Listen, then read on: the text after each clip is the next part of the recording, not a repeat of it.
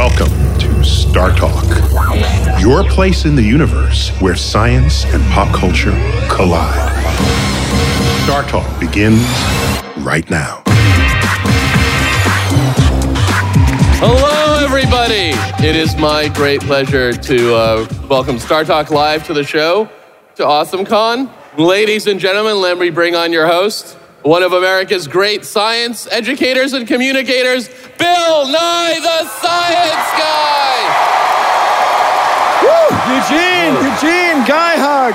Hello. Yes, good to see you. Welcome. Greetings. Woo! Wow, look at you guys. Greetings, greetings. I imagine this is not the first time you've heard this this weekend. This is awesome. So, speaking of awesome, should we introduce our guests? Let's do it. Well, start out. Where should we start? We'll start over here. The most uh, hilarious uh, woman ever, uh, and you know her by her uh, Twitter handle at King Firestorm. Ladies and gentlemen, Jo Firestone.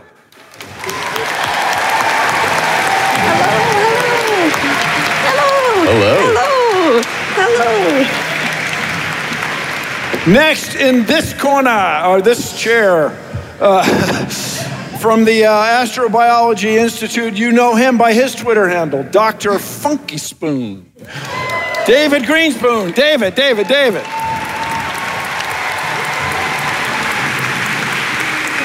Hey there. How you doing? Good to see you, sir. Yes. Nice to see you too. Uh, then in this corner, which uh, is a chair. And uh, the, I'd give you his Twitter handle, but he said no, just, just Google him. Hari Kondabolu. Welcome. Hari Kondabolu. And then lastly, everybody, somebody who's, who really works in the business full time. Uh, the second in command at NASA, uh, the deputy administrator, Dr. Dava Newman. Give it up. Here she is. Hi, guys. Thank you, sir. Oh, we'll Thank do this you. and then this. We'll do Oh. this. Yes. Oh, we messed up our microphones. Look at that. There it is. Oh, please, everybody, please sit down. Are there any questions on what we've covered so far? No, we're at Awesome Con. This is superhero time. And on stage here with me, I claim, are the superheroes of space exploration.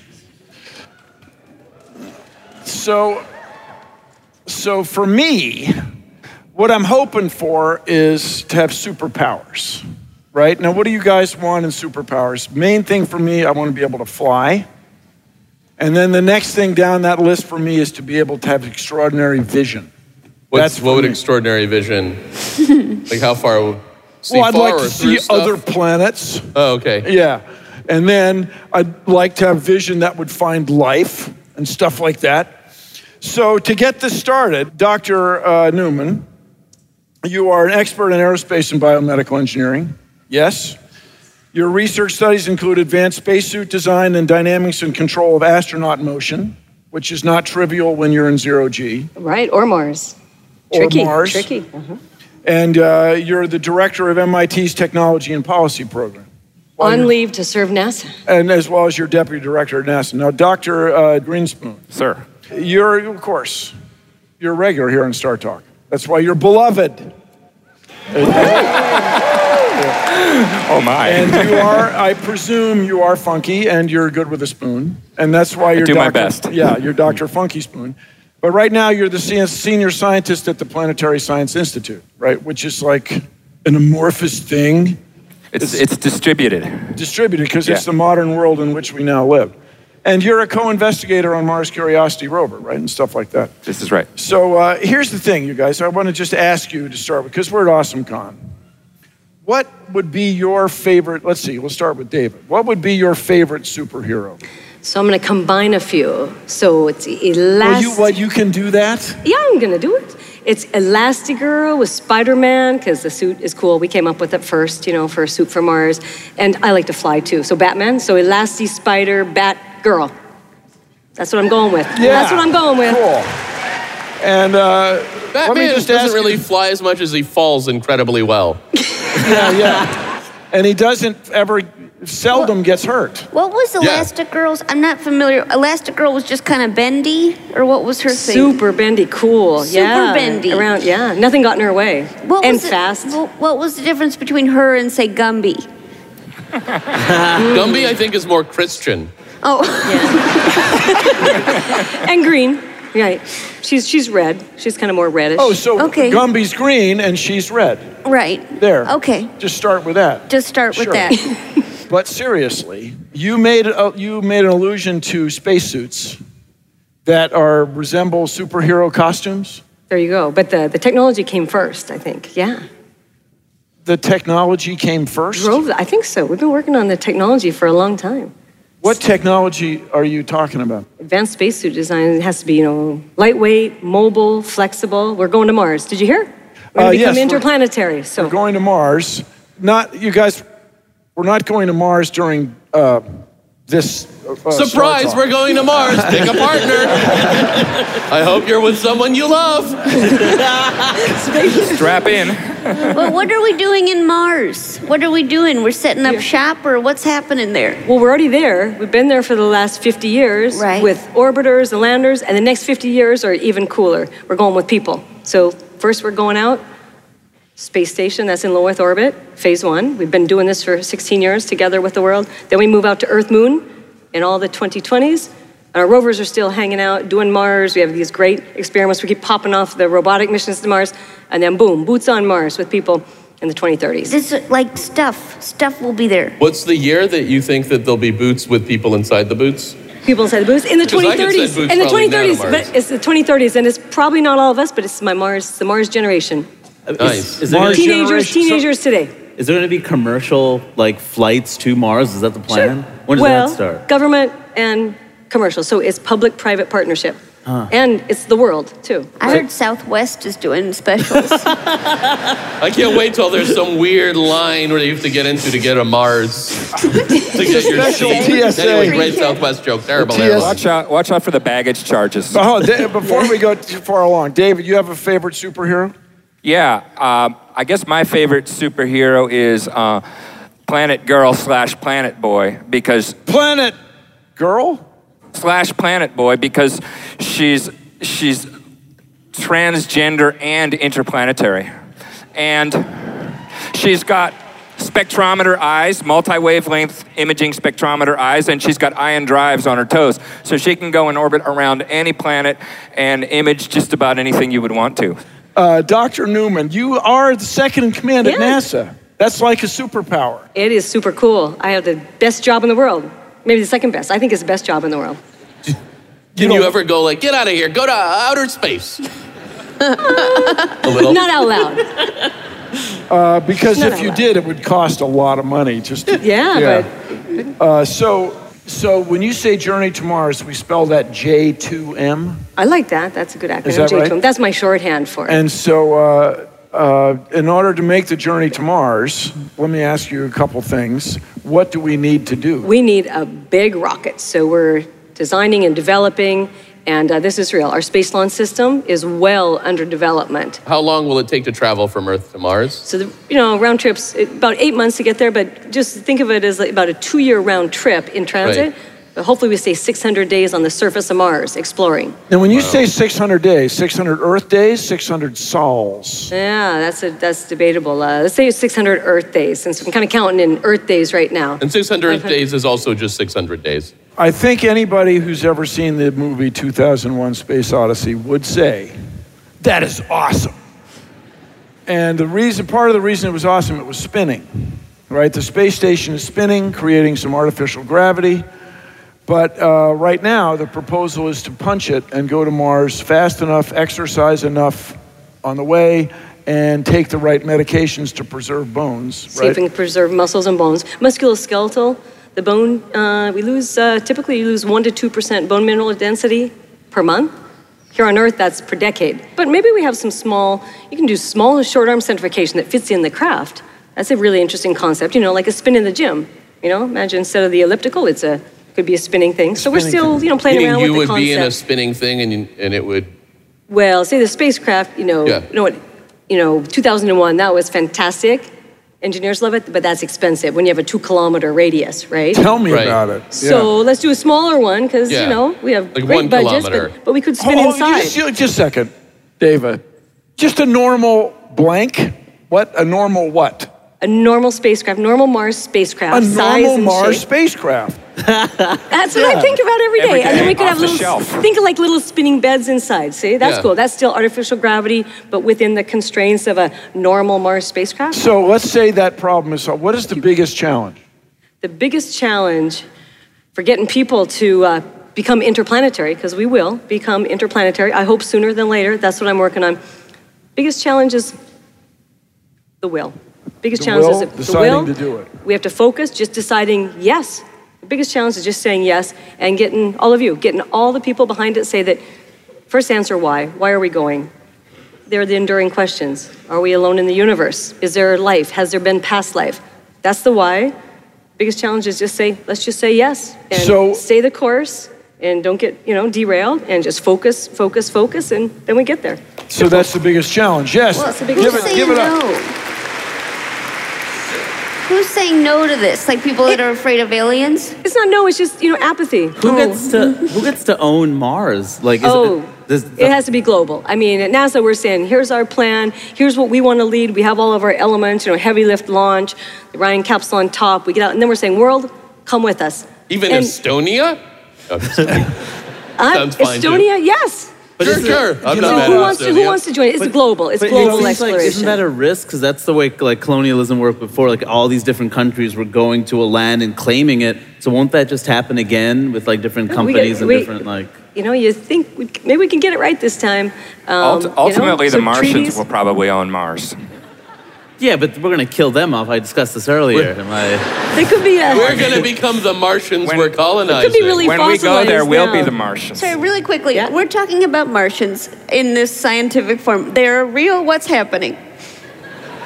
Well, okay. Earth and Mars, 4.5 billion years, sister planets. Beautiful, wonderful. And we think, because we have a lot of scientific data now, Mars, 3.5 billion years ago, is probably wet, wonderful, maybe a little wild Back in the day. back in the day. 3.5 billion. Like With the Costa Rica? And something, like something a little probably like Costa Rica? maybe, could, yeah, Costa Rica. And Yeah. then something, something might have gone terribly wrong.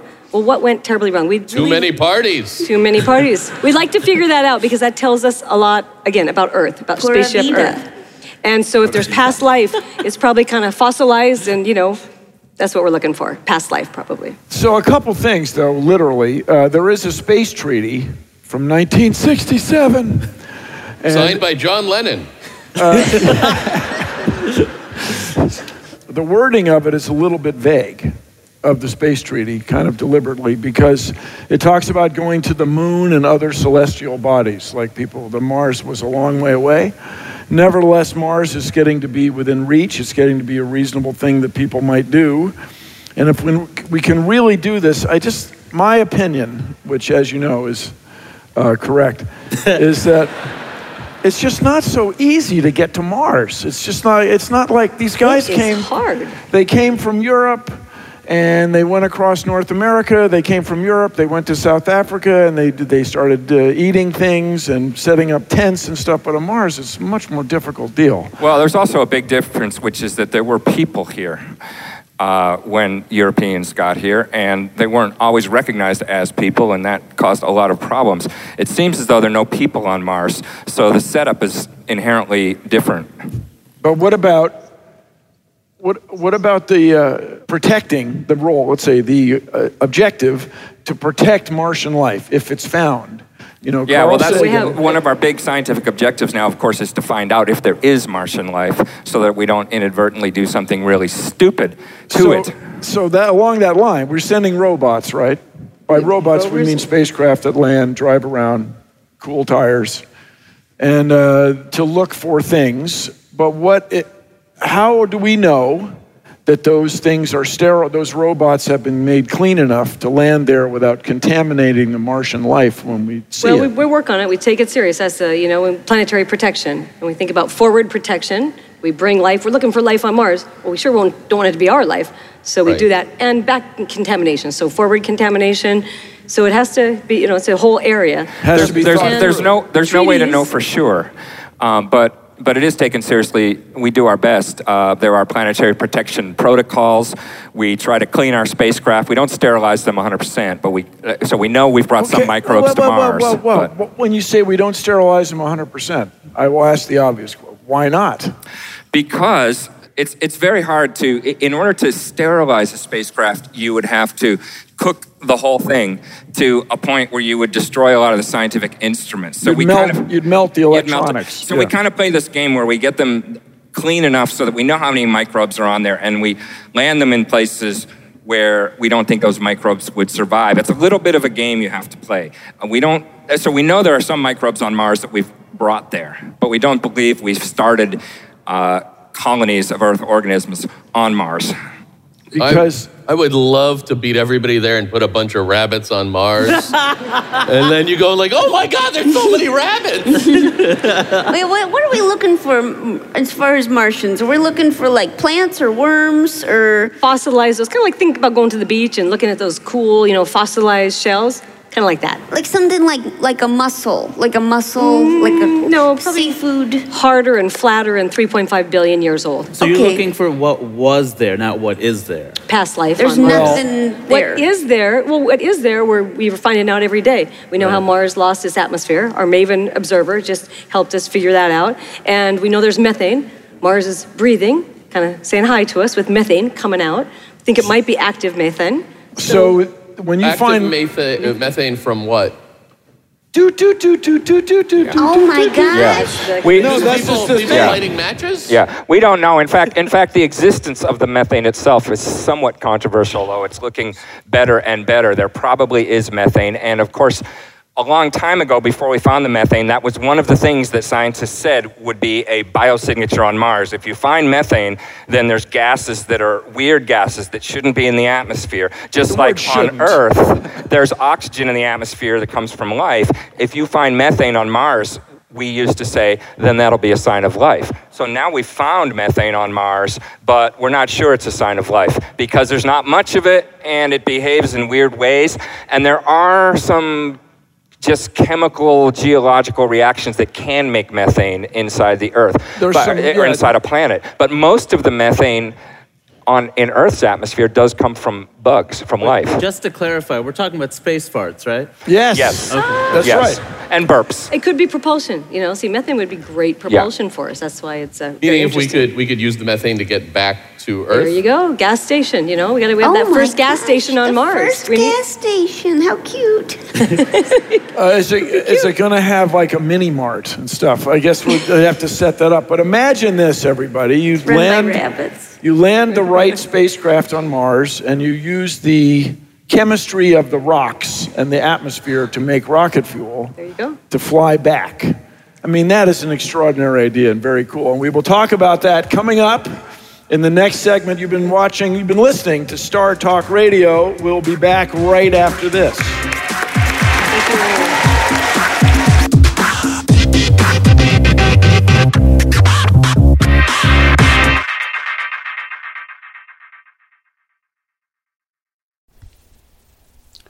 This podcast is supported by FedEx. Dear small and medium businesses, no one wants happy customers more than you do. So you need a business partner just like you, like FedEx, who understands your passion for serving your customers because they have the same commitment towards you. That's why FedEx offers you picture proof of delivery, packageless and paperless returns, as well as weekend home delivery to 98% of the US on Saturday and 50% on Sunday.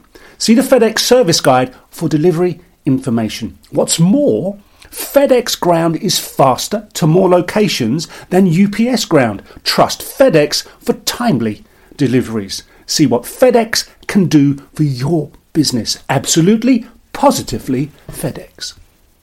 Whether you're a family vacation traveler, business tripper, or long weekend adventurer, Choice Hotels has a stay for any you. And that's good because there are a lot of me's. Choice Hotels has over 7,400 locations and 22 brands, including Comfort Hotels, Radisson Hotels, and Cambria Hotels. Get the best value for your money when you book with Choice Hotels. Cambria Hotels feature locally inspired hotel bars with specialty cocktails and downtown locations in the center of it all. Hey, that's me. Radisson Hotels have flexible workspaces to get the most of your business travel and on site restaurants. That's me too. And at Comfort Hotels, you'll enjoy free hot breakfast with fresh waffles, great pools for the entire family, and spacious rooms. Hey, that's me too. I guess I'm just going to have to stay at all of them. Choice Hotels has a stay for any you. Book direct at choicehotels.com, where travel comes true.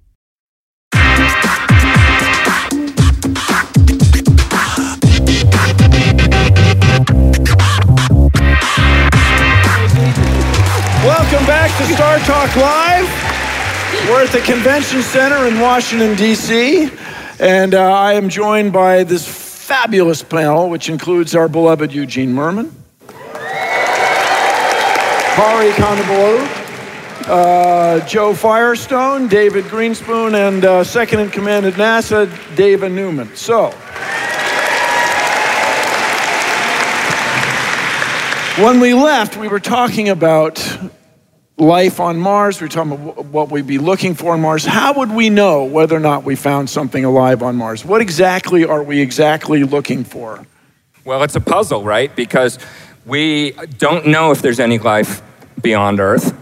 And By the way, what, what, is, what is life, yeah, man? well, that's, like, wow. that's, that's the puzzle. How do we define it when we, when we only have one example? You think there's all this biodiversity on Earth, but we know one thing we've learned for sure is that it's all related. So there's one example of life How do we know it's all related? Well, chemically, of course, it all uses DNA and proteins. And even better than that, by looking at the sequences of DNA and proteins, you can tell what's related to what. And you can make this tree of life. And you can, we go all the way back, and we do not find any organisms that we're not obviously related to on a biochemical level. Even about my old snails? boss? Yeah. Even snails Yeah. are your distant cousins. Yeah. Yeah. You, you and an escargot are just, uh, you know, a few generations garlic removed. away from being the same. Yeah, yeah. so, so, so we can't really define something that we only have one example of. It's not very scientific. You want a bunch of examples of something to say what it all has in common. And yet we want to search for life elsewhere, so we have these sort of provisional definitions. We think we know what its signs will be. We think we know what it is, but in order to really know what it is, we have to find it and then be able to compare it. Uh, what would you uh, speculate it would be? Well, I just What would, what would it take? present life and past life. Right now on Mars, we really think that it's past life, but we say when you look for life, the search for life, follow the water. You know, that's kind of rule number one. Follow Yeah. the water. Now we have Why water do you say on Mars. follow the water? Well, um, because David was saying, you know, we look at we're kind of looking for carbon-based life. That's what we know. Kind of carbon-based life forms. That's that's how life is on Earth. Now there could be something we haven't thought of, but right now we're saying, go for the water. We have water on Mars. Mars has a uh, carbon dioxide atmosphere. Pretty cool. Yeah, I mean, when we're Plants talking about love it. Mars, we're following We're gonna make the water. oxygen there. If we're talking about just life in the universe, looking at exoplanets and such as well, we tend to take a more general view of uh, thinking, well, life at least we know is something that perturbs its environment chemically. Sorry, what are It's- uh, you it's said do- exoplanets? Planets around other stars.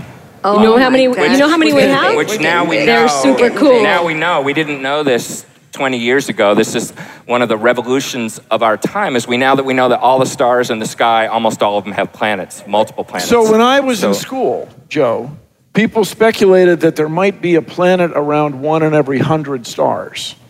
Now it's generally agreed in sort of orders of magnitude factors of 10 that every star has at least 10 planets, about 10 planets. And then if you want to get in the argument about Pluto, Sedna, Eris, and these other very distant icy worlds, then you're talking about hundreds of planets. Thousands. We just we just let out. We just Yeah. we just in a, we just categorized and let out uh, 1,200 new exoplanets. But let me just say, So- just a so if we're doggone looking for minute. life on those, we, it, it, it would be great if we could detect water, but even if we just see weird chemistry in the atmosphere, like so wait, so life Mars has carbon dioxide atmosphere, Atmosphere. Uh-huh. yeah. and then we can turn that into oxygen. We're going to do that on our Mars 2020 rover. nice. Big rover. We're Can I have some of that split- oxygen? Split, split. You have to go Won't there. be enough for a person, but we're going to make oxygen on a planet But for the ha- first hang time on, ever. people. Hang on, just a minute. Dava, you said, well, you know, we're going to look for life that was once there on Mars. We were back there, you know, back in the old. Look, we there's methane, on Methane. Mars, I people. know. We have the It's- MAVEN. What's that? Uh, Mars atmospheric volatile emissions. Uh, what's the N? Uh, but it's Nancy. Mr. Volato's environmental. Yeah, I think it's Nancy. yeah, we think it's Nancy. Nancy, and she's fabulous. Uh, She's fabulous. But anyway, if they're finding methane, there's got to be a source of it. I'll give all of you chemists, and I, I love you all out there. There's some inorganic chemical process that produces methane, right? But everywhere on Earth, we find water, we find living things. Even the tiniest dampness of nothing damp in, in uh, Death Valley, there are cyanobacteria that live right, the green, blue green things that live under the rocks. Rains once every couple years, and something's alive there, right? Right. All right, so if we're finding methane on Mars with, uh, what is it, the Trace Gas Orbiter is out there, and MAVEN, and we're finding liquid water in these recurring slope lineae, right? And the geologists love, they love the Seasonal, Latin. yeah, exactly. Seasonal. So some it's a little rivulet, a little uh, rill, a little drip of water lots of every ice on year. the poles. Hari, I like it. You can't see it on the podcast, people, but he is inquisitive man. Oh, I'm He's just hanging kind of- on this. Like, how much water are we talking about right now? Right now, just a small amount. Briny, salty water. You don't want to drink it yet. But the great thing is, we knew there's ice. there's enough to ice on the step poles. in? But now this is. Al- almost none on the surface. Yeah, and this is seasonal. So when you know it's seasonal, but you know so we Oh, have but seasons. look, it's- every Martian summer there's a and little it's waterfall. cool. It's fantastic. I'm Okay, with you, that's Bill. not I am. nothing. I am with you. Wait, it's There's a Juana, you know that? waterfall? Are you making flow. that's true? I You am didn't. with you. That's not a thing you just lied about. That's no, a no, truth. No, no, not it's- about that. Oh. No. It's true. It's a Martian waterfall. Well, uh, or rivulet. rivulets. I like rivulets better. But there's a Flowing lot of water seasonal underground. water. Yeah. We believe. We know, actually. uh, you guys, I am water on Mars. open minded, of course. But you're telling me that we've got liquid water on Mars, and we have methane that we detect, albeit in strange ways, from billions of kilometers away with these extraordinary spacecraft. All right. And you are not optimistically optimistic am, about finding something completely still optimistic. alive? I, and I think it's going to be sooner than later. I'm not. I, I, I don't think there's life on Mars today. By life, do we mean Which- And I think actually that's a good thing. I th- I'm optimistic that there's no life on Mars today because that makes it much less complicated for us to do the things we were talking about earlier and not be wiping out. Okay, just a biosphere. minute, European immigrant man. Yes. It sounds like you might be saying, well, I'm pretty sure there's nothing alive No, there. no, We're no, not no, going to contaminate it. Not Let's really. just show up. No, because I, I very much support our carefully investigating this question. I think that right now our ignorance vastly outweighs our knowledge. But I am a skeptic as far as the methane we've seen and the water we've seen indicating a biosphere. Why, I- why are you skeptical of that? Because I think that on a planet like Earth, you look at if you were a Shown alien here. it- for instance, this room, if you were a, an alien looking at our solar system from afar, there'd be this planet Earth that has a flagrant biosignatures. This oxygen is off the Flagrant. charts. You people are flagrantly Flagrant. signing your Bio- bio-ness.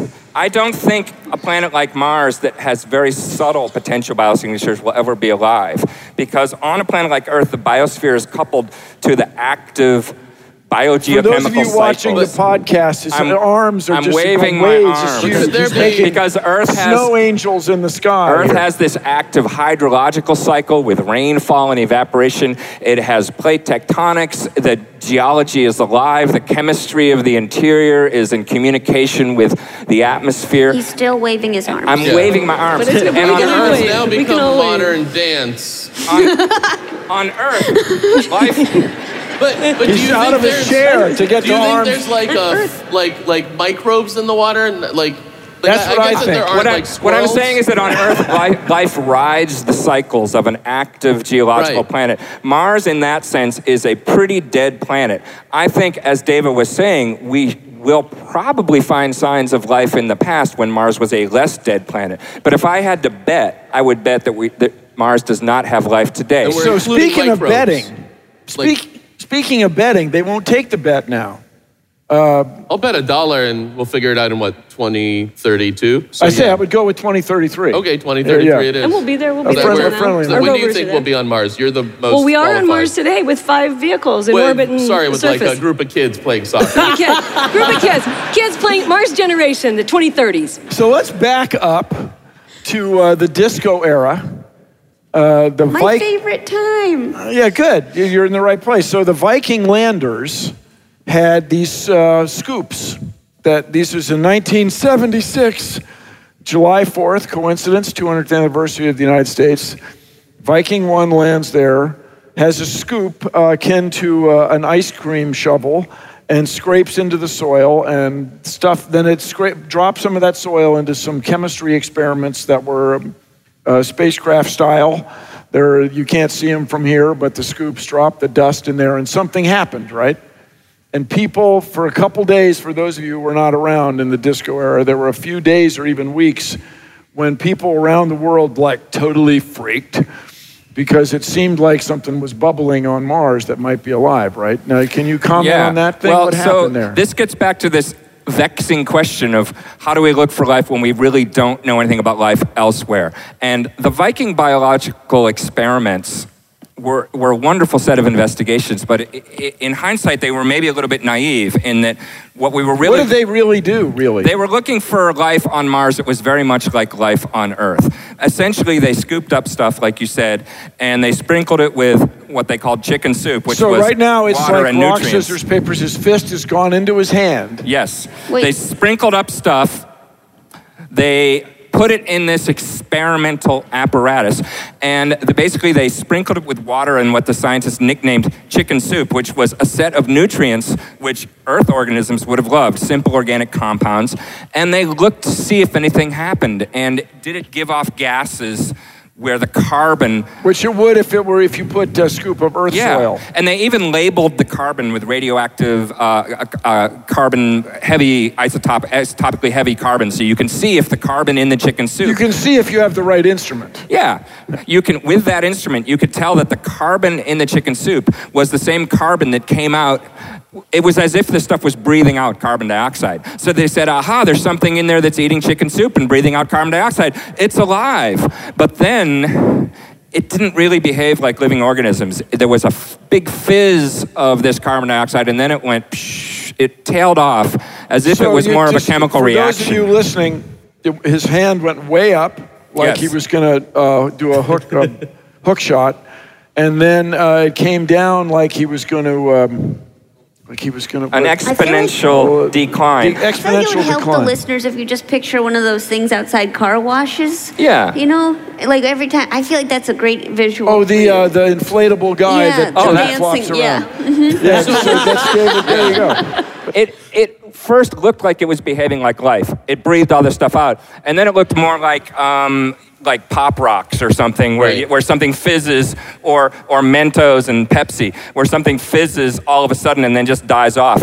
If it was organisms, it would sort of perpetuate longer. So it ultimately had a shape over time where it acted like some chemical in there was really excited to react with the Right. stuff we gave it. We it brought wasn't pop rocks to Mars, and Yeah. pop rocks were like, we're pop rocks. exactly. but they didn't find life. So it fizzed, but it Yeah. didn't really metabolize, Yep. Unfortunately. that, the way we would understand it. It's a now, one should say there are still some holdouts. There's this guy named Gil Levin, who was one of the original investigators on this. He's still alive, and he's a smart guy. And he thinks that they found, Mar- they found life on Mars with this experiment. And he refuses to be convinced otherwise. And he's a smart guy, and there's still a little controversy about this.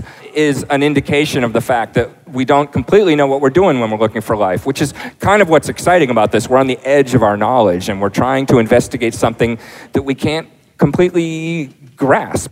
So Mars is crazy cold. Yeah. Venus is crazy hot. We're the classic Goldilocks. We story. exactly that's the word we use. We are the Goldilocks planet. You have you've uh, you've convergence of a great scientific mind right here. Way to go. We got the porridge that's the right temperature We- to eat. That's what we've Earth got. is the right temperature to eat. Gobble gobble. it is. No, Yeah. it really is. Beautiful planet. Don't tell Galactus.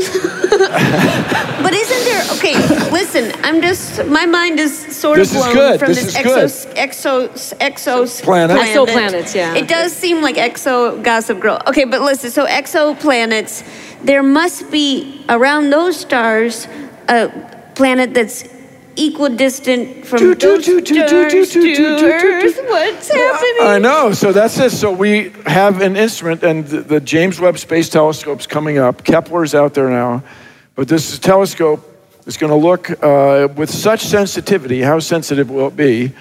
That people believe they'll be able to look through the atmosphere of a planet backlit by its star. Are you digging me?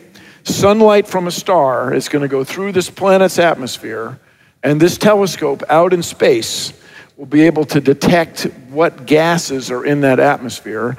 And what everybody's all hot for is water vapor and methane, the natural gas, the stuff in your, the blue flame of your stove. And So- oxygen. and oxygen. This would be like so cool. And so this, my claim, everybody, is these discoveries. Uh, if we were able to discover life on Mars, on Europa, the moon of Jupiter, with twice as much seawater as the Earth, at Has least twice as much seawater as what? as the Earth. All of Earth. Oh, really? Europa has. And maybe even a little Ocean more than twice as much. Great place to go look for. Oh wow! life. Does Kevin Costner know? He'd love it. Don't tell him. So, so anyway, what we want to do, eh, my claim is if we were to find life, if we were to find life on one of these places, it would change this world. So uh, let's say we were going to go do this. David, uh, at uh, Dr. Funky Spoon, man, Sir. uh, what is your dream scenario? Finding life on Mars. What's the, how would you go about doing it? Well, I think that we're going about it the right way. I would love to uh, accelerate. If, if my dream scenario would be that, you know, we double or triple the NASA budget for exploration and could do more. I think we know what to do. Um, thank you. By the way, let me just say. sandwiches. Who wants more sandwiches? Yes. For But let me let me just say, as CEO of the Planetary Society, I spent a lot of time on this stuff, and we've gotten the planetary science budget now up to about 1.7 billion, which I know doesn't sound like much. but everybody, the NASA budget is about 0.4 percent of the federal budget. Zero Right. point. Right. Yeah. How do we get it to say two percent? Two- Well, so in the Apollo days, it was 10 times that. It was 4% of the federal budget.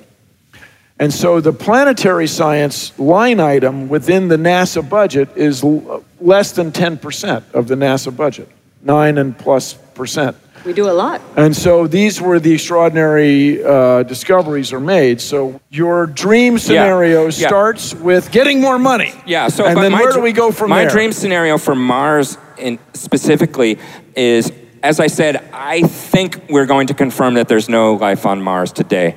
Um, but I want to be really sure before we go into other things there. So we got to check out this methane, figure out where it's coming from. If it's not life, it's telling us something really interesting about the geochemistry of Mars that we need to know.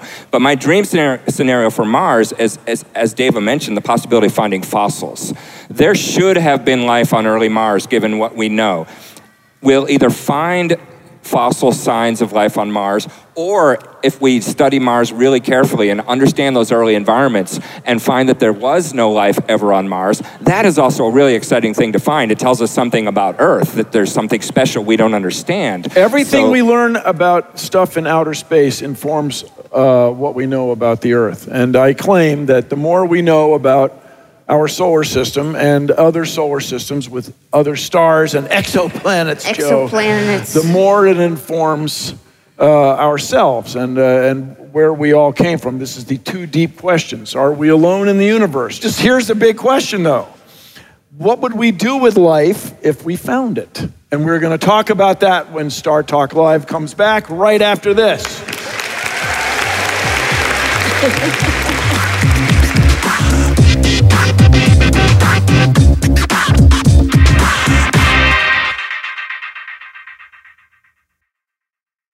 we'd like to give a Patreon shout out to the following Patreon patrons Justin Adamson and Forrest Shepard. Thank you guys for your support because without you, it'd be very difficult to do what we do. And if anyone else would like their very own Patreon shout out, make sure that you go to patreon.com slash startalkradio and support us.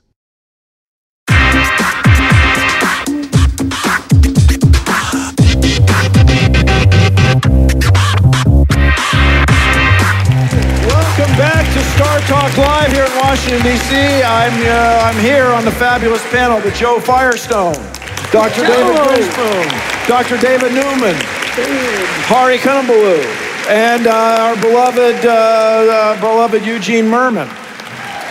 So uh, we're having nothing but fun here on StarTalk this week. We're talking about life on other worlds. We're talking about space science superheroes. And this segued into this search for life. And now we're talking about how we exactly would actually exactly go looking for life. We have some assets there on Mars right now, right? We have the Curiosity rover. We have some uh, a lot of assets in orbit around Mars. And the idea, let me just let me just uh, start by going back to begin to start with. Why are we all so hot to look for life on Mars? Why not life on Mercury or Venus? Close by, Mars is the best place to look for life. And then we get further out into the solar system, and then we go to these ocean worlds, which even look, you know, better.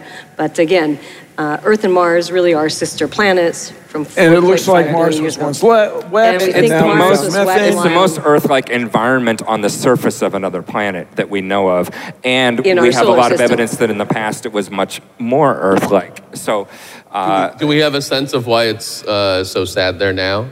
Yes, uh, it doesn't. It's not big as big as the Earth, so it cooled Half- half off faster. So it's uh, does not have the churning iron in the middle that we have on Earth, creating a magnetic field, which makes the solar wind particles uh, go downhill when they get to the North and South Pole. But on Mars, apparently, uh, these same particles scrape the atmosphere off, scraped it into space. So it lost its atmosphere. It ablated. We can see Mars. it. It's still going on today. Our Maven spacecraft is in orbit. Check out, you know, Uh-huh. And you can see the simulation. We can see the ions ablating. It's only 1% atmosphere. Mars has a 1% compared to Earth. 100% here has 1% in its carbon dioxide. Yeah. So we see its it. It's air. not protected by that it lost magnetic its shield. water. Is there We're any still way trying to, to put figure an out when atmosphere back how. on? So hang on, so hang on. How are we going to get there, you guys? We, we just had a humans orbiting Mars workshop. Uh, the Planetary Society pitched a humans orbiting Mars uh, architecture, as it's called. And along with all the many things uh, NASA was going to do, was develop these solar electric propulsion spacecraft. And how does that work? And the solar electric was going to go out to an asteroid, asteroid redirect retrieval mission, right? How does solar electric propulsion work, and how is it part of going to Mars? Right. So uh, when we go to deep space, get back Earth, Moon, cislunar, right? That's the next step. That's phase two. First on space station, low Earth orbit.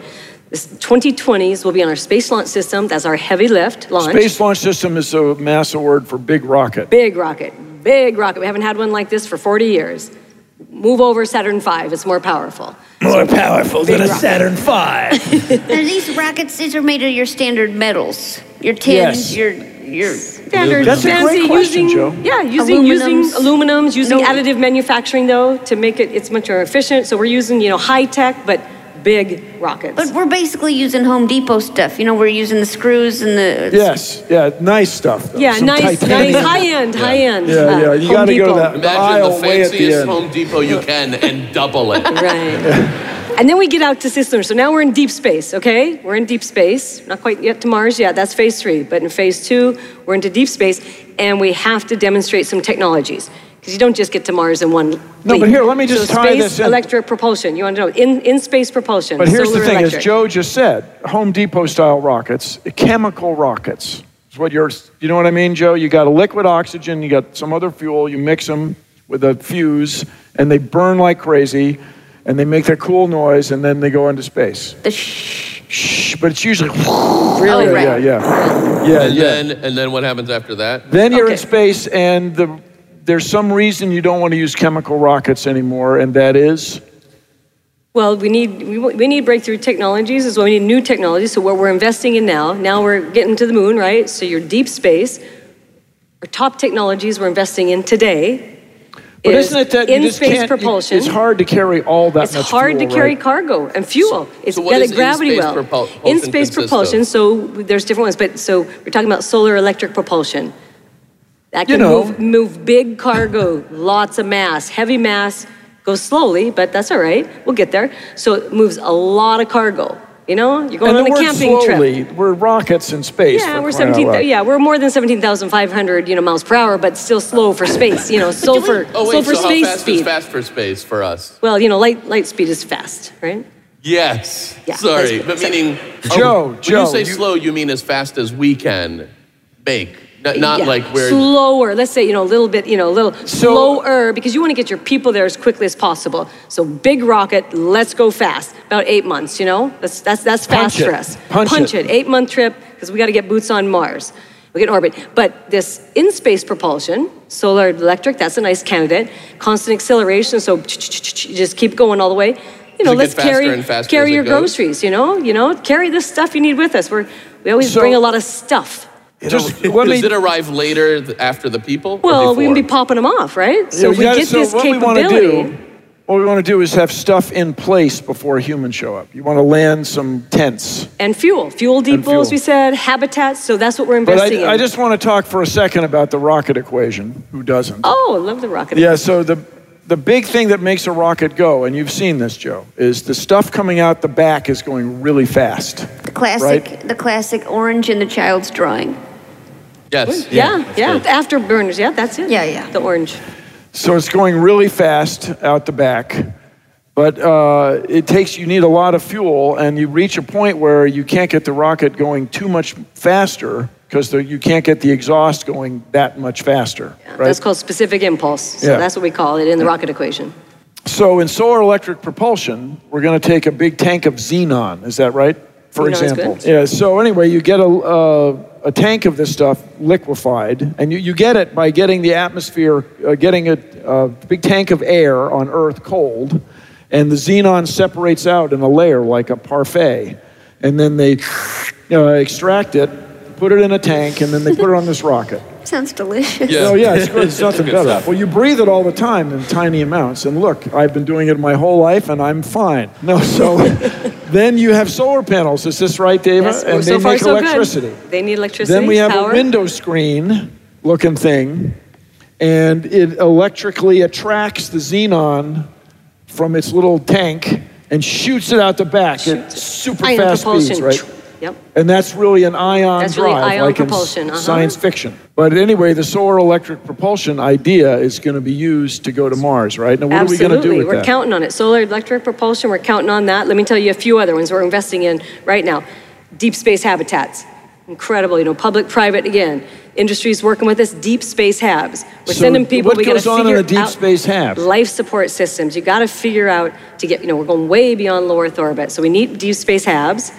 Beam, Bigelow's Beam, just just inflated, expanded this week Beam on Space is, Station. is an acronym.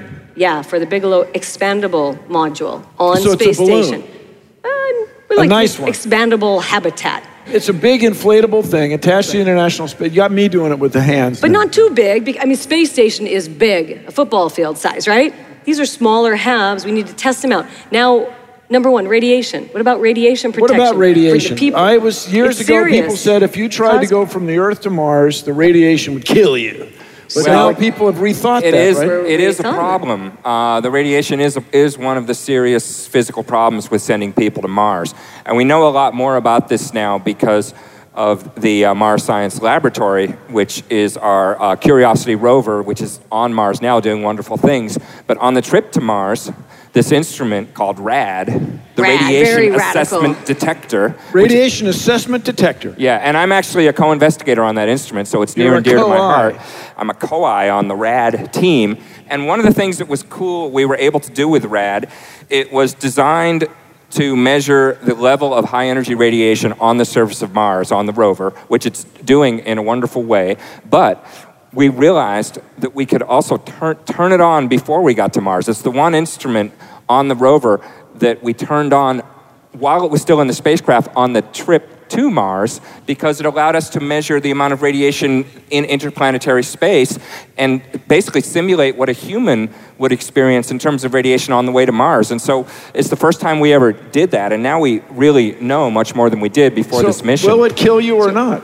It will not, kill you, but it will put you at greater risk of getting cancer, which could ultimately kill you. But it's not like so- it's not like just going to Mars is going to fry you and you'll be dead when you get there. And but so- it is it will by a few percentage points. You'll die when you get back to Earth. well, yeah, you'll be, do you see that? it's equivalent to you know you you know you go to the doctor and you get like a, a, a like a CAT An- scan. yeah. Um. So and that, that you know if It'd you be do like that getting an eight-month CAT scan. if you do that a lot, you're slightly increasing your chances. So you don't Yeah. want to do that all the time. Chances of getting cancer. So your Chance- life, yeah, for it's radiation. as if you did that once a week.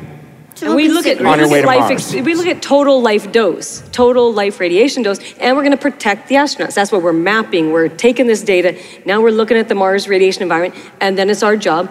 How can we protect the people? How can we protect the spacecraft? You don't want to fry your instruments either. Plus, uh, so we protect the people, and we have some interesting ways to do the, that. The kind like of people that want to be astronauts, if you say, well, you got an extra 1% chance of getting cancer, I'm in, I'm going, Yeah, man. they say Yeah. yes. But you still want to protect them. Absolutely. So what are some Yeah. of the ways that we... Oh, like, the, like, is it similar to like when you go to the dentist and they take pictures of your mouth, they put the thing over Yes. your. There you go. It's that that's kind of that's thing. the shielding.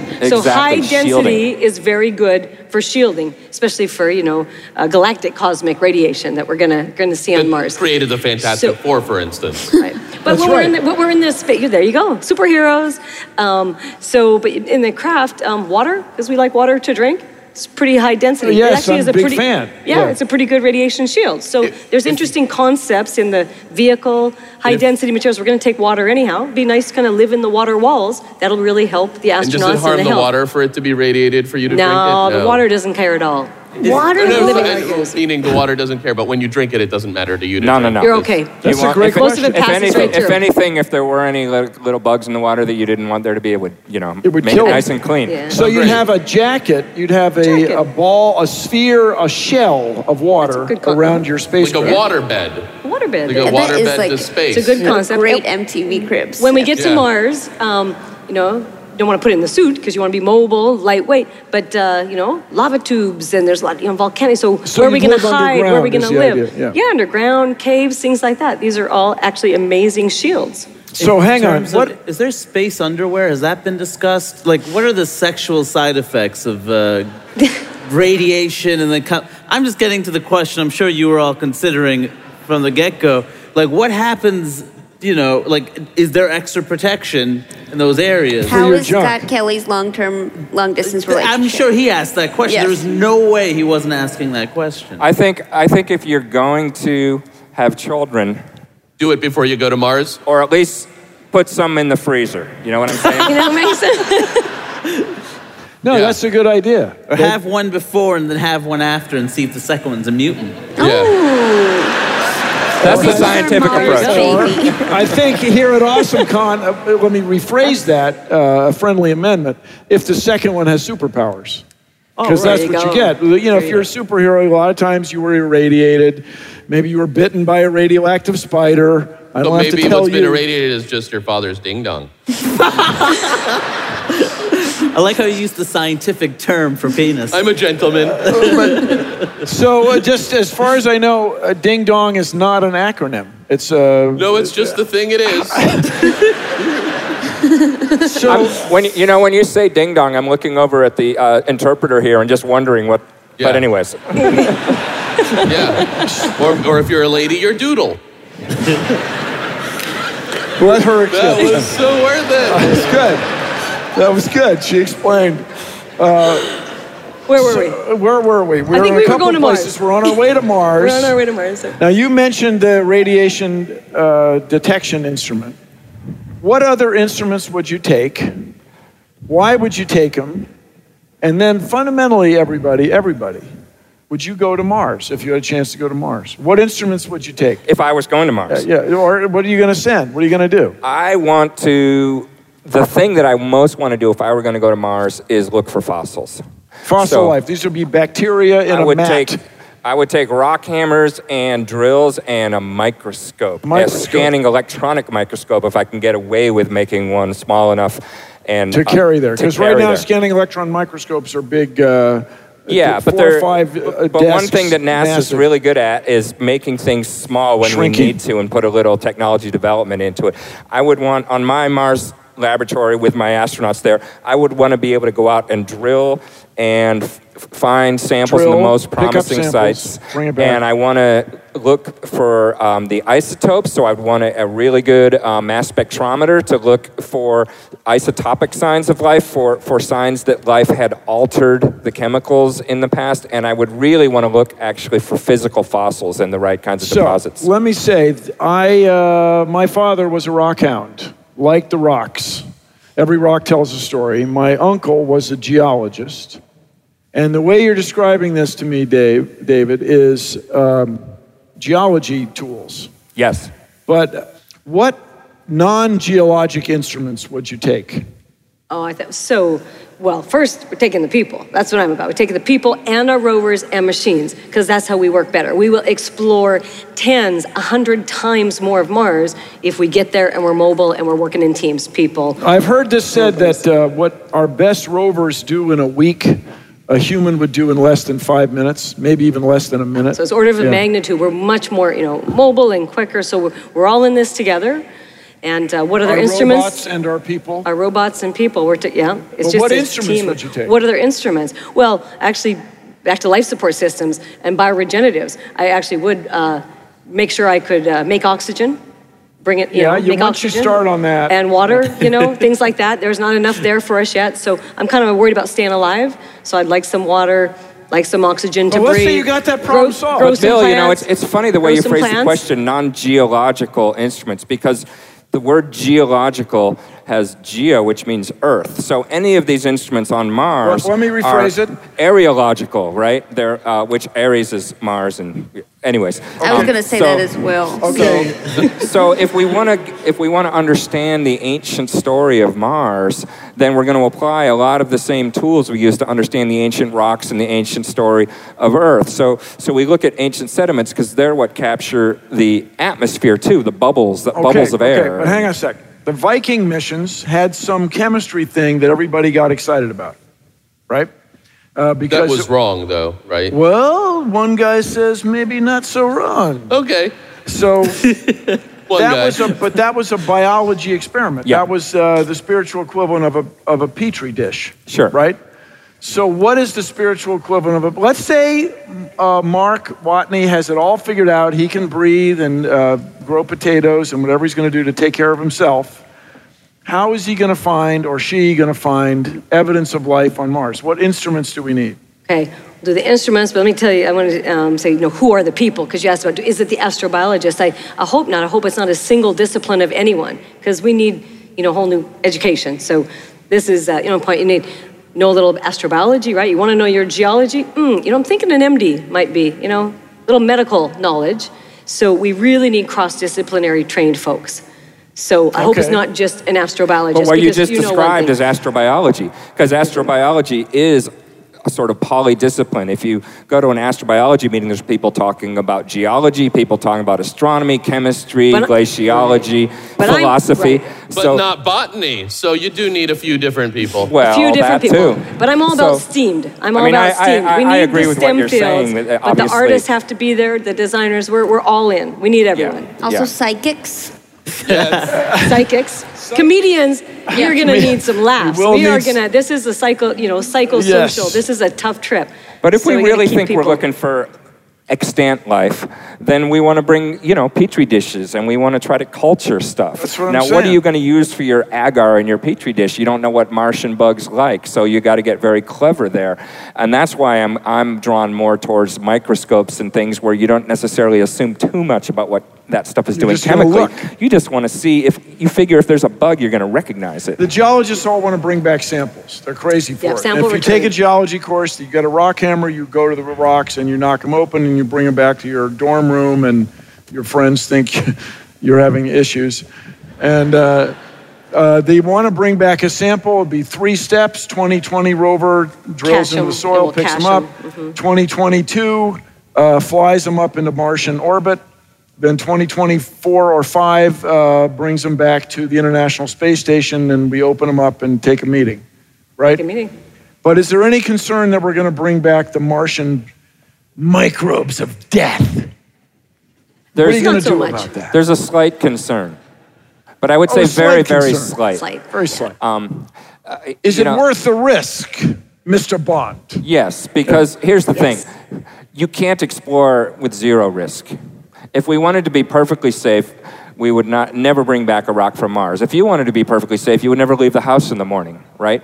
So uh, anything interesting involves a certain amount of risk, but uh, we're like not going to. Be befriending scorpions. Yeah, exactly. There Yeah. could be I like nasty scorpions. things, but but this is why we're doing the precursor missions, and this is also why we have protocols. If we do bring back a sample of Mars, there are requirements to keep it very carefully isolated, and In like Area 51. even there's like Area 52, man. You haven't even heard of it. it's, it's really secure. Uh, so you have to do guys, right. I just want to thank you all. This has really been a cool discussion. Everybody had these terrific insights asking these fundamental questions about the nature of life on another world. How would we find it? What would it be like? How would it affect us? How are we going to get there? Uh, even how are we going to pay for it? We talked about all this. This has been like the greatest StarTalk Live ever. Give everybody a hand. This has been a great panel. Jo, David, Dava, Hari, and Eugene. I've been Bill Nye, your host. This has been StarTalk Live. Thank you all so much. Thank you.